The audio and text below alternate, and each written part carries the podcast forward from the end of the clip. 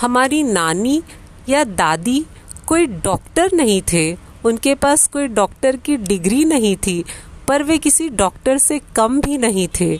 ऐसे ऐसे नुस्खे लेके आया करती थी नानी और दादी, जिसे खा या पीकर तुरंत तबीयत अच्छी हो जाती थी। मैं भी कुछ ऐसे ही नानी के नुस्खे आप सबको बताना चाहती हूँ।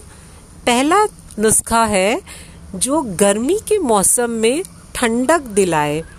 तो पहला नानी का नुस्खा गर्मी के मौसम के लिए पुदीना या धनिया को पीस कर हाथ और पैर में लगाने से जलन मिटती है।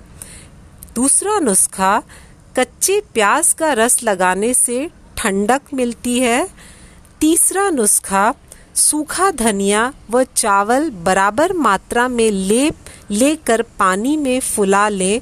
सुबह पीसकर गर्म पानी में पिए। चौथा नुस्खा, दिन में आंवले सेब या किसी भी चीज़ का मुरब्बा खाने से जलन नहीं होती और पांचवा नुस्खा, गर्मी से सिर चकराए और जी घबराए तो आंवले का शरबत पीने से तुरंत राहत मिलेगा।